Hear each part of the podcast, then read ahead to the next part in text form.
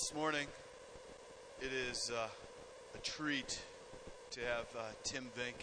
Come on up, brother. Uh, to have Tim Vink, who is the uh, director of church multiplication for the Reformed Church in America. I feel really short still. Yesterday he used me as an illustration, and he told me I had was it sissy's shoes or some uh, some kind of shoe, sassy shoes. Um, and uh, he is going to be today carrying on with uh, First Timothy, and um, uh, it's a blessing to have him here uh, along with his his family. So enjoy. You all right over there? All right. So let me pray for my brother as he brings the word. Now, God, uh, your word is powerful, and it doesn't even really need us, but you choose to use your people to communicate your word. So, Lord, speak through Tim. May he be faithful to your word, faithful to your spirit as, as your spirit speaks to him and through him. Lord, uh, and thank you for your word, which uh, heals our souls and brings us life, and it is good bread to nourish us. We praise Jesus' name. Amen. Thank you, Paul. Awesome to be at Band of Brothers yesterday and to be uh, here today with you, one of our 270 some worshiping congregations in the RCA, Reformed Church in America that really uh, spread all over North America. My job is to steward about 400 new starts in this decade, and uh, we're well on our way since 2003. Missio Dei is one of the coolest names that I know for a church, and uh, love your leader and uh, we've gotten to know each other over several years and uh, prayed for you often. But to be here with any one of our 270 some church plants on a given Sunday morning is a real privilege. So, love you. Pray for our planters all the time. Pray for our churches all the time. So, you know, this is like I get Technicolor 3D of uh, you know answered prayers right here. You know, look at this. This is beautiful. So, proud of you and uh, believe in you. And uh, you're doing great work. Sending out leaders already, it sounds like. Andy and Andrea, right? Sending out leaders. Elder, right? Brandon, sent out again, making a difference everywhere you go. I mean, it's, it's amazing. We're going to talk about leadership in the church. And leadership makes a difference. A rising tide lifts all the ships. And uh, we need leaders to rise high, become like Jesus. And uh, we're going to look at that in this passage. It's about elders, two elders uh, really written to Timothy, but about how to raise up elders in the church here in 1 Timothy 5, verse 17 and following. So we're going to come to that text in just a moment. I wanted to just open up with a memory of one of my encounters, one of my early encounters with an elder board, a group of elders, the gathering of a plurality of elders uh, in my home church in La Vergne, Minnesota when I was growing up, about 16 years old. I think I remember the food mom was preparing. I told dad, I said, hey, feel called to go to the elders meeting tonight. He was one of the vice presidents, uh, elders of our church, and and uh, I want to make profession of my faith in Christ. And so, as a teenager, my older brother is a year ahead of me in school, hadn't done it, so it was kind of waiting a couple years, thinking, brother, come on, man, testify that Jesus is Lord. But he was taking a different route to that. He did later, uh, but I kind of jumped out there at the dinner table and heart thumping, and then my heart was thumping even more when I got in the room with my pastor at you know, born and baptized in the Reformed Church uh, in La Vergne, Minnesota. But uh, you know, wow, here's the pastor and the elders, and I, I need to tell them, testify that I believe Jesus Christ is my Lord, my Savior. And uh, it was a great night. And uh, shortly after, sent the call to ministry, become a pastor and church planter, and you know, went through college and seminary with that on my track. And uh, God really used that my home church, church plant. Actually, I was 10 years old when I was born into it. My dad's a charter member of that church plant. And so it was a vibrant church, and it sent me out as a leader, and I'm still getting to be a blessing. But uh, uh, it's good. Those elders shepherded me well that night. They asked me a great question. I remember a couple of questions. I remember them asking me a question about the Word of God. You know, one of their questions was, does the Bible contain the Word of God? Or is the Bible that it is the Word of God? And I went, oh no, I'm not sure I've had, I'm not sure how to answer that right now. You know, I, sounds like it contains the Word of God, but you know, I said, wait a minute, I think I know what you mean. And, and, and we had the conversation.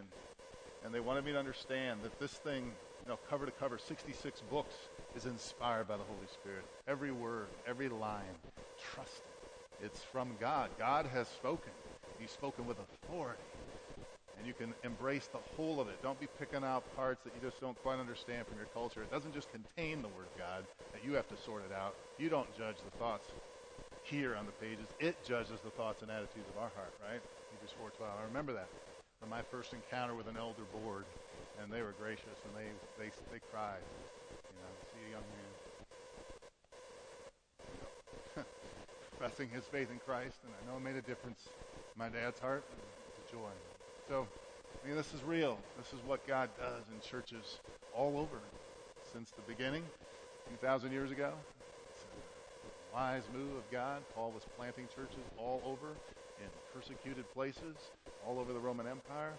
Great church planter. They looked a lot like you guys, uh, taking risks and courageous moves with the Holy Spirit, and and uh, everywhere they went, this is a pretty big theme in Scripture. They had to raise up leadership, elders, and uh, other leaders too. But the leadership was very important in the church, and so we're going to be looking at that today as we uh, talk about it. You know, actually, the RCA has been studying this. It's pretty interesting. Uh, General Synod, the largest assembly of all our different churches and elders from all the you know 45 different classes around North America had come together and actually looked at this last year regarding elders in new church plants because we're in sort of a missional movement and it's not as clear how to raise up elders and train elders when you don't have a you know some you have a strong parent church right? You did with peace and uh, Frankfort but uh, you know other churches don't have that and it's just on the mission field raising up. So we're looking at the scriptures and uh, been in some interesting meetings trying to help them see what the scriptures say because the bible's actually full of training and teaching about raising up elders and leadership within the church. Let me say uh, introdu- introduction to the purpose of the passage before we look at 1 Timothy 5. Because it, it's going to take a little bit, I think, to get in and get out uh, from this passage what God wants us to learn today.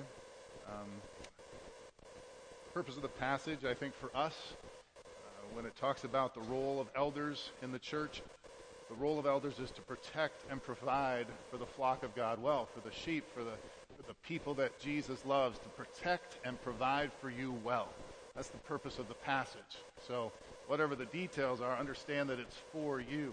It's for your protection and provision that there would be godly elders that can stand in the gap for you, pray for you, lead well, uh, defend against the spiritual forces of wickedness, uh, the wolves that would come in and try to destroy and divide the flock. It's for your protection and provision, this whole passage and instruction here and in other parts of the New Testament as well.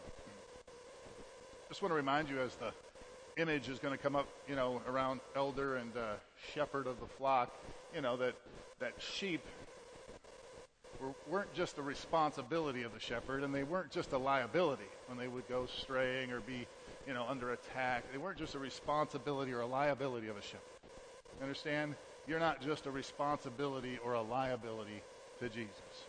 You are an asset. The sheep represented the wealth of the shepherd. The sheep are, you know, this is God's family, and you are all assets. You are part of the picture of the wealth of the shepherd, the good shepherd, Jesus Christ. And uh, so, you know, he loves his responsibility, but uh, you are as much asset as liability at any moment in time. Supernatural community, people born again from above, a new humanity brought together under the power of the Holy Spirit and the Word of God. You are crazy good for the planet. You are so good. The church is so important. God says in other parts of the scriptures that uh, the church is not peripheral to the world, but the world is peripheral to the church. God's eyes are on the church. His center of activity is in and through the church, which is the body of his son Jesus, who is the head. So you're a supernatural community vitally connected to Jesus Christ himself. Let me share one passage outside this context here in 1 Timothy 5 that'll introduce it. I need to, I need to preach Christ to you before I preach about elders, all right? I'm going to have to do some, because uh, it, it shapes everything, and you got to know the context. I mean, let Scripture interpret Scripture. And so here's a part of Scripture that interprets this passage. It's not explicit in the passage in 1 Timothy, but it's vital in the whole concept that we're talking about here. And so this is uh, 1 Peter 2.25. Listen to this description of Jesus.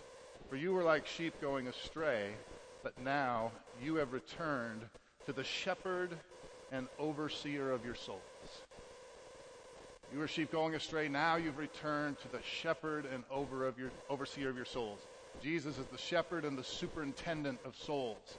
Uh, we're in a school district here, right? Superintendent overseeing the, what do you say, 1,200 students at this school, and uh, probably more than that. Uh, sometimes there's connected school districts. A superintendent uh, is responsible for the affairs of the whole thing. Jesus alone takes responsibility for the flock. He says, I'm the overseer, I'm the superintendent of souls. In the passage we're going to look at, conviction is that the, the elders need to be shepherds under Jesus and stewards under Jesus of the flock. But Jesus alone is the shepherd, the good shepherd, the great shepherd, and the overseer of souls. You're his asset. You're his flock personally. And then he raises up leaders that act in line with his authority and his will in providing and protecting for the church. So Jesus is the shepherd and overseer of souls, superintendent of souls. All right? Your soul. He's interested in you. Top to bottom, inside and out. Your spirit, soul, and body is his concern. And he takes responsibility for it, and he's good. He's good at managing it all, taking care of it all, down to the details voices that work better at night than you think in a hospital setting, right? He's the superintendent of your soul. I'm going to just remind you one more way that Jesus does this voluntarily.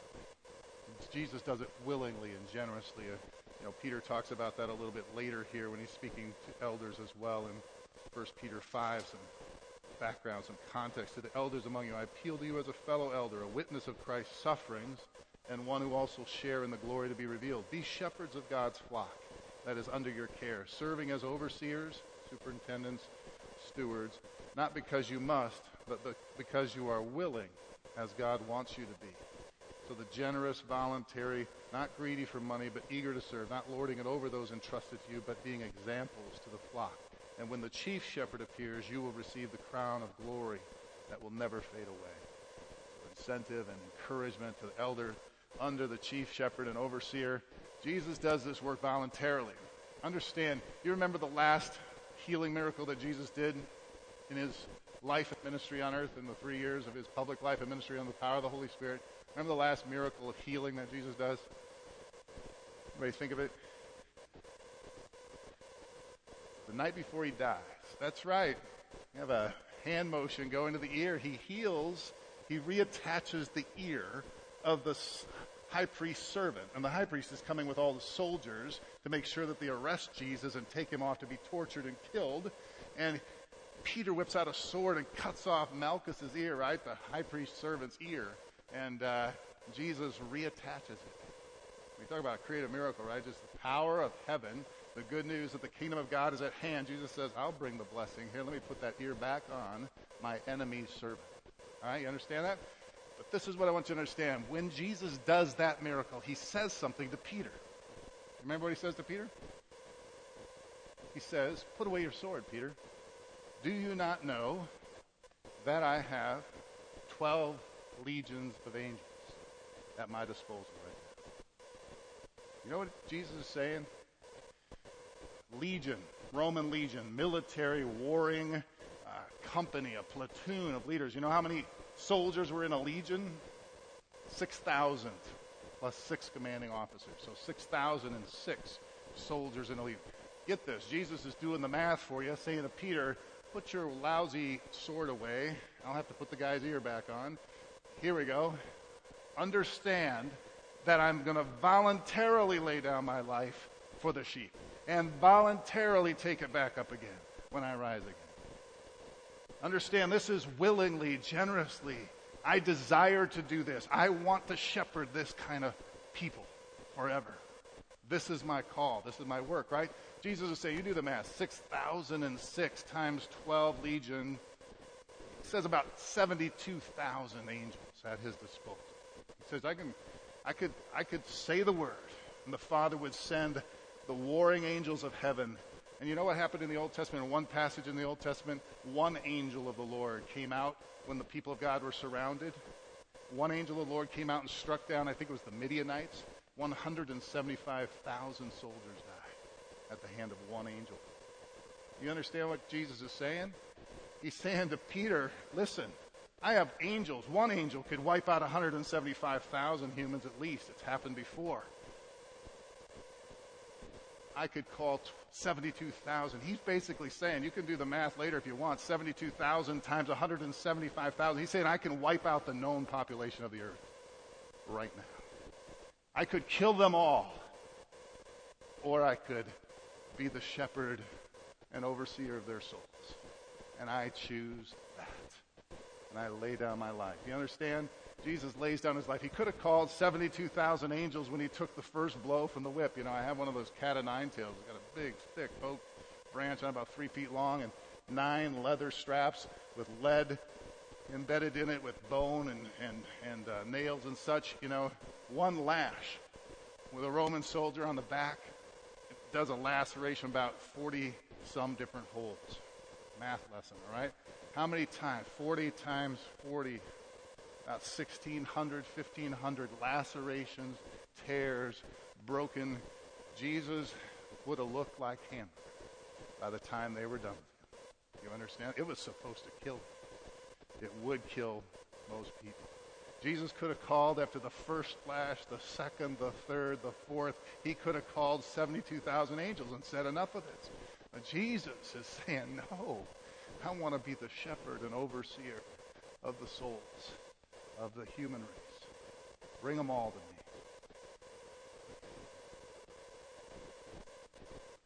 Let's talk about elders that serve under that kind of shepherd and overseer, right? They get their cue and they get their character and they get their competency from that Jesus. I'm going to read the passage and I'm going to lay it out to you in four parts because you haven't had the opportunity to study this as much as I did, so I'm going to just try to keep it clear and uh, pull out high points that really come from across the New Testament as well. Scripture interpreting Scripture. 1 Timothy 5:17 To the elders who direct the affairs of the church well. The elders who direct the affairs of the church well are worthy of double honor, especially those who work, whose work is preaching and teaching. For the scripture says, Do not muzzle the ox while it is treading out the grain, and the worker deserves his wages. Do not entertain an accusation against an elder unless it is brought by two or three witnesses. Those who sin are to be rebuked publicly.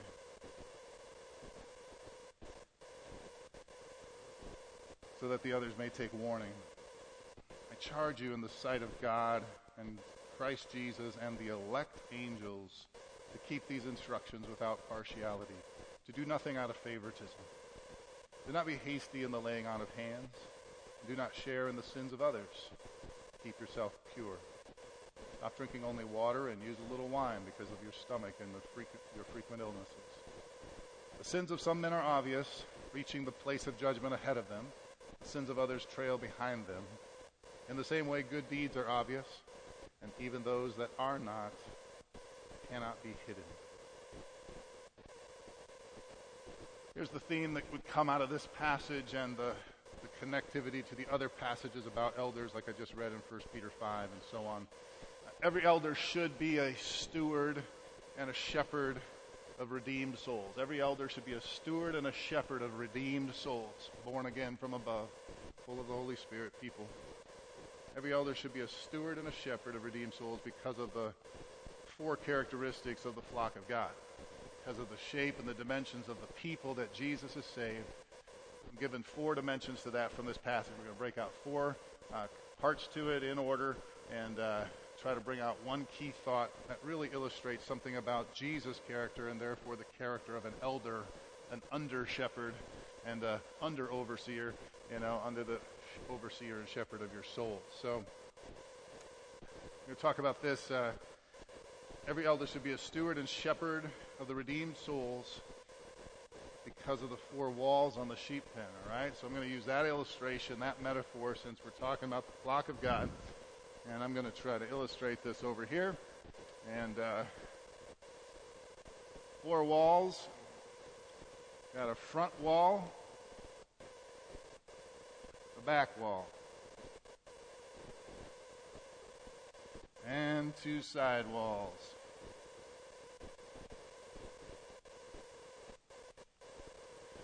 This is going to be sort of our outline from the text.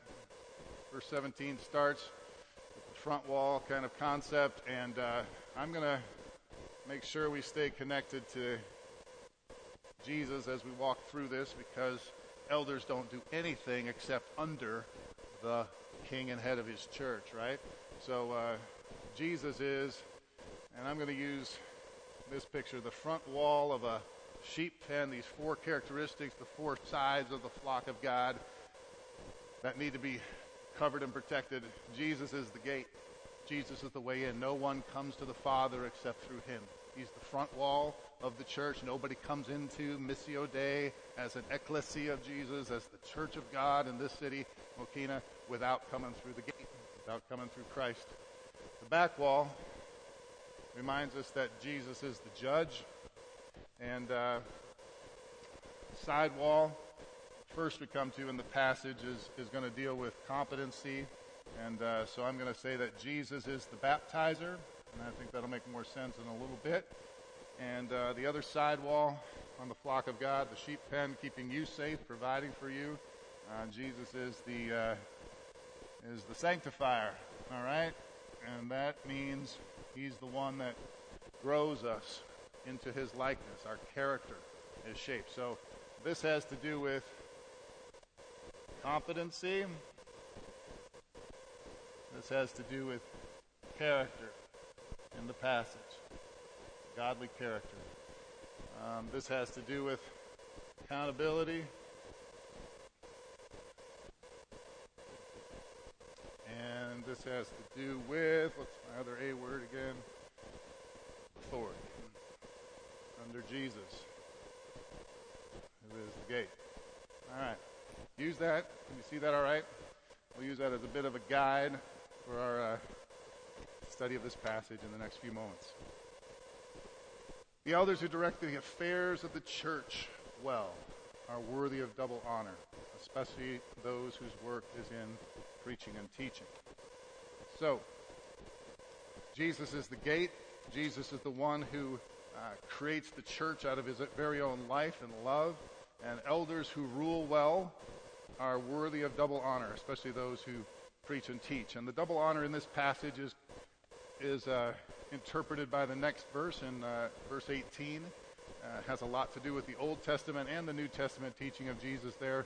One from Leviticus, one from Luke.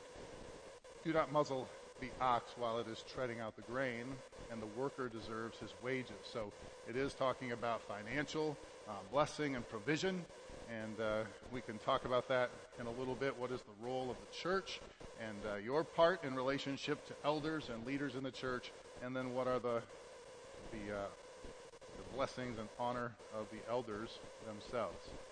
Know, uh, Nathan is here as one of our elders. Uh, Brandon is leaving, but uh, certainly has high relevance to that relationship to all of you. I want you to keep think about that, but uh, also for others of you that God would call to be raised up as leaders in the flock of God here under Jesus. So. It's interesting, uh, these two Old Testament the Old Testament quote and the Luke 10 quote there. Uh, I think uh, Pastor Paul also fits into this category as a shepherd and overseer in the flock, and so I think the scripture just called your pastor an ox, right?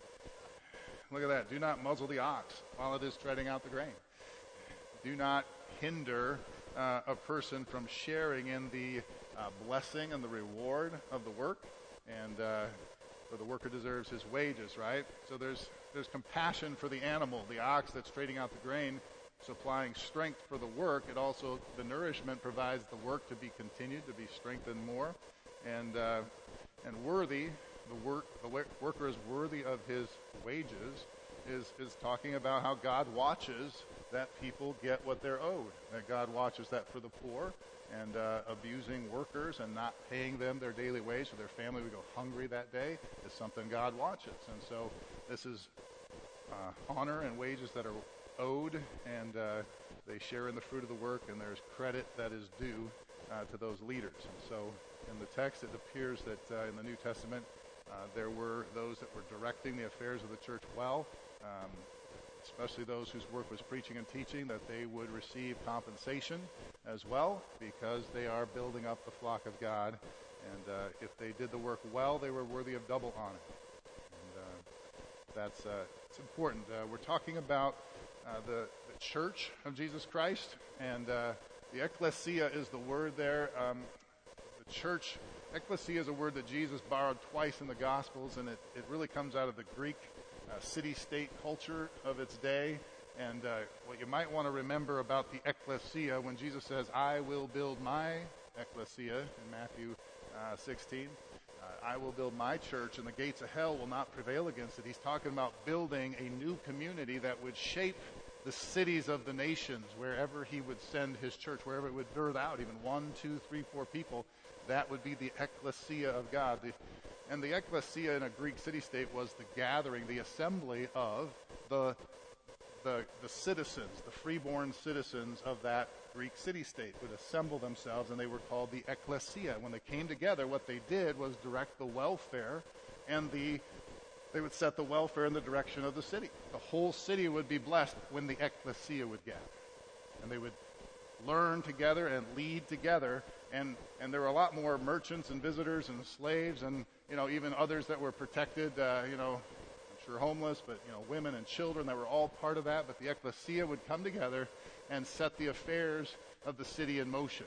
And so when Jesus is saying, I will build my church, and he plants one right here in Mokena, he wants you, when you gather week after week, you assemble under Jesus, the shepherd and overseer of your souls.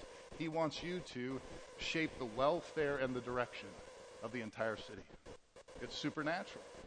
He's the one who has all authority in heaven and on earth. He's the one that's holding all things together, and he works through the church. Remember, the world is peripheral to the church. He's working through you. And when he assembles the ecclesia, he is intending to shape the welfare and the direction of the whole city. And uh, you're a part of something supernatural and significant on the planet when you're a part of a local church and uh, a member of the body of Christ. And again, that's where the leadership becomes so important for the the direction of that. It's not that every member is a part of the ecclesia, speaks to that, shapes the direction of welfare of the whole city, but the uh, there is a role for specific leaders that help lead the ecclesia and help protect and provide for its uh, well functioning. And uh, so that's part of what's going on here uh, in the passage. And so uh, the first point is uh, the authority of the leaders of the ecclesia comes from Jesus himself, the one who's building his church. Nobody comes into the church except through Christ, who is the gate. That's the front wall on the sheepfold here. Uh, elders who exercise authority under Jesus' authority and do it well, direct the, the affairs of the church well, especially preaching and teaching, are worthy of double honor. God is watching whether there is proper due and credit and support uh, for them. Um, they are as ones who give an account to Christ. Remember, I read that in 1 Peter 5, and uh, just say it again. Um, yeah, with, as ones who must give an account to the Lord, and when the chief shepherd appears, you will receive the crown of glory that will never fade away. Um, let's talk about the back wall of the church, the ecclesia of the flock of God. The fact is, according to the gospel, there's one man appointed to be the judge of the living and the dead, which includes elders, especially in the church. That is, the, Jesus is the judge of all, the living and the dead. And the passage then speaks about accountability. So this comes at sort of the end of time, but that all elders and all members of his ecclesia will give an account to him and all people in the entire community, which is part of the gospel, which needs to be spread to the nations. There's not a single man, woman, or child in this entire region the globe, for instance, that won't give an account to Jesus. All right? All will give an account to Jesus. So that's part of getting the gospel to them, giving them fair opportunity to come to him as the shepherd and overseer of their souls. The back wall of the flock of God, the shape of this, uh, these characteristics of the sheep pen, is uh, this accountability. And so there's accountability, public accountability for the equipping leaders here in the text. And we read a bit of that. Um, do not enter, entertain an accusation against an elder unless it is brought by two or three witnesses. Those who sin, in the context in most uh, versions and translations and in the Greek text, those, who's, those elders who sin, we're talking about elders, those elders who sin are to be rebuked publicly so that others may take warning. One of the roles of the elders is actually rebuke privately if, uh, if, if someone in the flock is sinning. But elders who would persist in sinning, uh, in a biblical sin, not just any, you know, kind of thing, but an actual biblically listed sin, would be rebuked publicly as a warning to the others, right? And that the flock has a role in that as well. And uh, it goes on to say, I charge you in the sight of God and Christ Jesus and the elect angels to keep these instructions without partiality. Do nothing out of favoritism. Don't show bias in that. Don't say, because this elder is my best friend, I won't bring them. Paul is saying this to Timothy. You have to be willing to publicly rebuke even your best friend and your most trusted partner in an ecclesia publicly if they sin. All right? So that's part of the public accountability because Jesus is the judge. It's part of the back wall on the flock here. And uh, let me just say, this again matters how the church functions and uh, how leadership leads under Christ. They don't represent uh, people as much as they represent Christ and the will of Christ in shaping the welfare of the whole city. So, uh, just this week, for example, you know, I'm I'm an equipping leader in the church, one of the apostle, prophet, evangelist, pastor, teachers, you know, for the sake of the whole church, the whole of the RCA now, around church planting. But, uh, you know, we had a situation where we are planting churches in Florida, and uh, basically an accusation came back out of last week's experience. Now, we've been laboring hard, I mean, 75 hours, you know, to train and equip and send and hire these next group of planters and and it's pioneering work and it's risky business and it hasn't worked well in Florida before. And so we had a whole new team of leaders, uh, nine of us called the New Wave Network, that were really trying to shape that up. And, and out of that experience, there was a con- conflict that arose uh, with, with an African American uh, perspective that felt that there was uh, bias and, uh, you know, um, mistreatment of one of our candidates that was uh, African American. And the problem was it, it wasn't true. And uh, what was written in the email and sent to other people besides me was, uh, was an accusation that was pretty painful for me. So, I mean, personally, this week, I experienced what it's like to be a leader and uh, how much it slows me down, how much it wakes me up in the middle of the night, like last night at 2 a.m., how many emails and how many conversations and phone calls we've had to do to try to contain one accusation that was brought that, that wasn't, wasn't accurate person themselves, the African American leader in California, absolutely disagreed with it, said that's not true in writing, but still another person was trying to take up the cause and saw it as a perceived injustice and uh, kind of went after it. So, you know, I'll say this to the flock, you know, do not, you know, do not entertain an accusation. Uh, and, and Timothy or the leader, equipping leaders of this church, don't entertain an accusation against another unless it's brought by two or three witnesses. This was Jesus himself had trouble with this at his trial, right? The witnesses were saying one thing, saying another thing. They couldn't get their witness, you know, testimony to agree. Uh, so Jesus ultimately didn't get condemned because of other false witnesses. It was his own testimony of who he was that uh, the leaders rejected and uh, called it blasphemy and sentenced him to death. So, don't entertain the accusation against an. You need to have two or three witnesses of a biblical sin before you start grumbling, complaining, and undermining a leader. Or otherwise, you're going to slow down the welfare of this, this body of believers and its impact, its mission impact on the world. And uh, it, it, makes it a burden. Passage in Hebrews uh, 13 that speaks to that as well. And uh, I'm just going to page over there, Hebrews 13, 17. Moment. Hebrews 13, 17 says this Obey your leaders and submit to their authority. They keep watch over you as men who must give an account. Obey them so that their work will be a joy, not a burden, for that would be of no advantage to you. So I kind of got burdened, you know, this week, and it took, you know, hit me when I'm tired, when I worked hard, and it was, it was a waste of effort there was no truth in it, and they should have not listened to the accusation of one person who wasn't even in Florida when 10 people in Florida said exactly the opposite. But, it, you know, gossip, you know, smearing, you know how that works, right? We got to be careful with that. And uh, that's part of our role together. Sidewall, uh, number one, uh, on the flock of God, these characteristics of God, that every elder should be a steward under Jesus and a shepherd under Jesus of redeemed souls because of these four characteristics. There's authority in the leaders, there's accountability uh, in the leaders, both currently and in public and in the future before Jesus, the scriptures teach. And uh, let's look at this competency sidewall that Jesus is the baptizer. And uh, again, I can't say everything I want to in, in our time now, but uh, here's what's going on. Jesus is the baptizer. He was described as that by uh, John the Baptist in Matthew, Mark, Luke, and John. In Acts, Acts 1, he describes himself that way. You've heard it said that John would baptize with water. I will come and baptize with the Holy Spirit. It's one of Jesus' ongoing ministries to this very hour that he continues to saturate, immerse, fill you with the Holy Spirit, to give you the third person of the Trinity who's just like Jesus. So you have all the courage and wisdom and love of God in you so you can take God everywhere and make a difference in the world. It's multiplying the presence of Jesus, right? Jesus is the baptizer. And so this issue of competency is what comes from Jesus doing his work of imparting blessing to you. So verse 22 says, Don't be hasty in the laying on of hands and do not share in the sins of others. Keep yourself pure.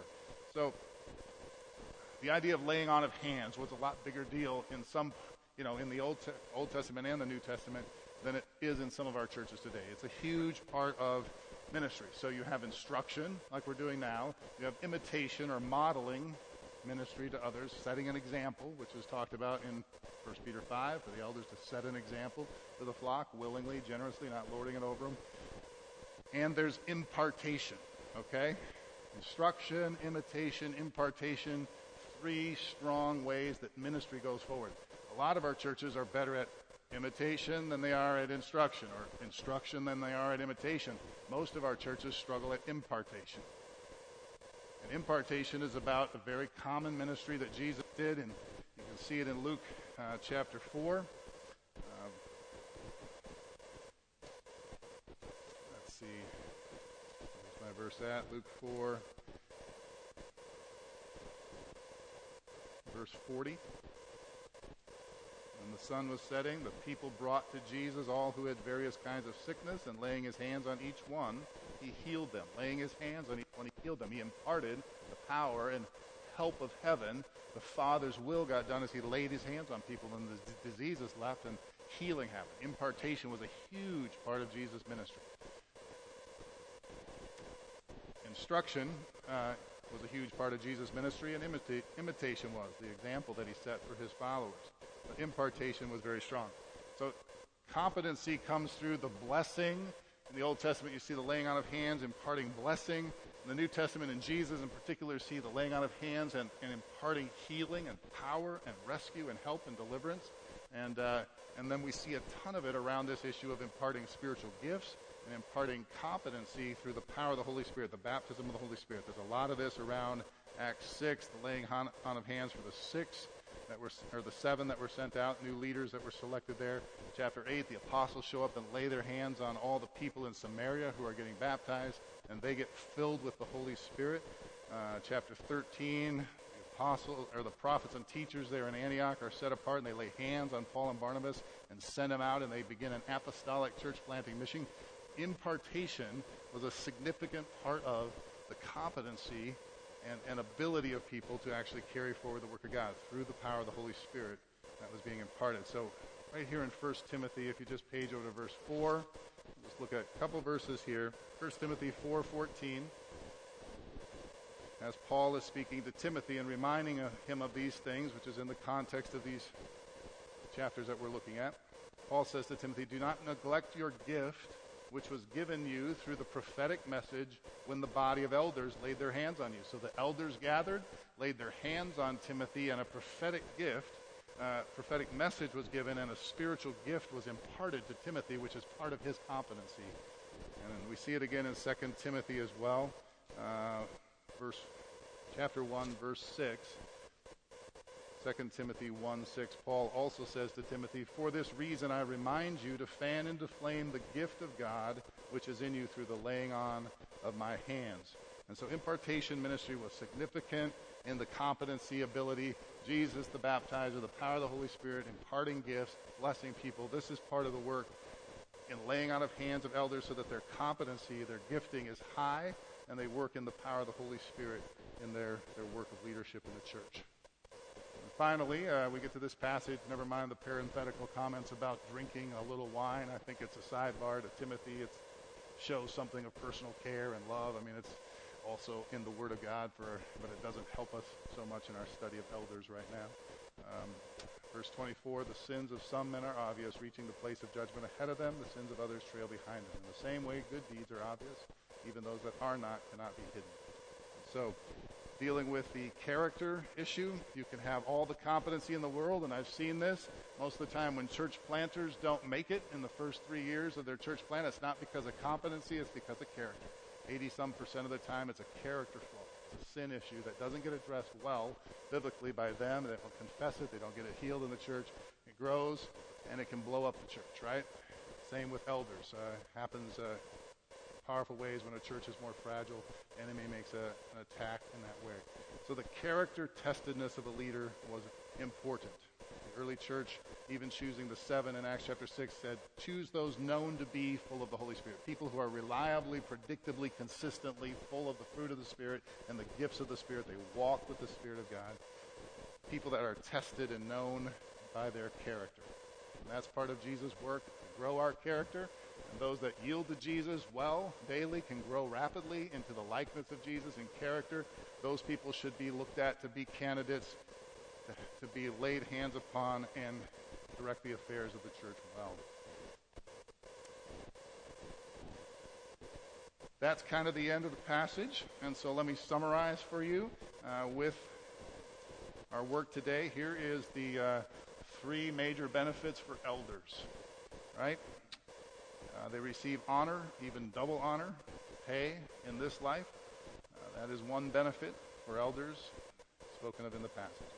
Second is that there is meaningful work of great impact, of great importance. They get to be a part of directing the affairs of the ecclesia, which is the heart of God for a city, and you get to be part of leadership in that way. It's, it's meaningful, significant work to be called to be an elder, uh, an overseer. Those words are used rather interchangeably in the early uh, New Testament writings.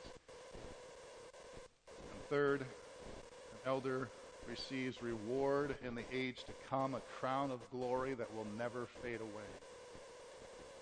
That's 1 Peter 5. It's a noble task to aspire to be an overseer. And, uh, those that are, give them honor. Respect them, obey them, submit to them. Don't bring accusations against them unless you've got two or three witnesses with a clear biblical sin involved. Let them work. Let them lead so that the church prospers and goes forward. And the benefits and the role of the church uh, in this is to respect and give honor. And it's a blessing to be able to give honor to honorable people. And so giving honor and showing that respect is a role of the church, of the body of Christ. Uh, the church uh, pays in giving double honor and uh, meeting the needs of those who are serving, especially in the work of preaching and teaching, uh, according to the text, and uh, giving double honor to those who do well. Uh, the benefit for the church and the role is to receive sound preaching and teaching and leadership benefits. Uh, uh, follow the example, not the control. Uh, you know, they're not lording it over you. They are setting an example, but they serve as those who must give an account, shepherds of your souls under the great shepherd and overseer of your souls. So uh, you receive sound preaching and teaching because of good leadership in the church, uh, the equipping leaders and the elder leadership together in that role. Uh, the leadership benefits of a healthy, uh, vital church is huge, not only for you, but for your whole community. And, uh, you support without gossip or resistance to their leadership as a role of the church. And uh, you participate in the public accountability when a charge is proved, when there's a biblical issue that needs to be confronted. The whole body gets involved in making sure that that is brought uh, out and settled. Just remind you again. Jesus willingly and voluntarily took up this role to be the shepherd and overseer of your souls. And not only yours. He's willing to go to the edges of humanity, anybody, and become their shepherd and overseer of their soul and put them in a flock like this and give you all the shapes and dimensions of his characteristics at work and the leadership that walks under Jesus. It's a powerful thing. It's a supernatural thing to be part of. Let me pray. Lord, bless your people. Thank you for them and thank you for what you are doing here at Missio Dei. You are on a mission, God, to the whole world. And we bless you. Thank you for your word and your instruction, and we pray that you will guide us in our work and our ministry now as we uh, come around your table and receive your grace. Shepherd and overseer, superintendent of our soul.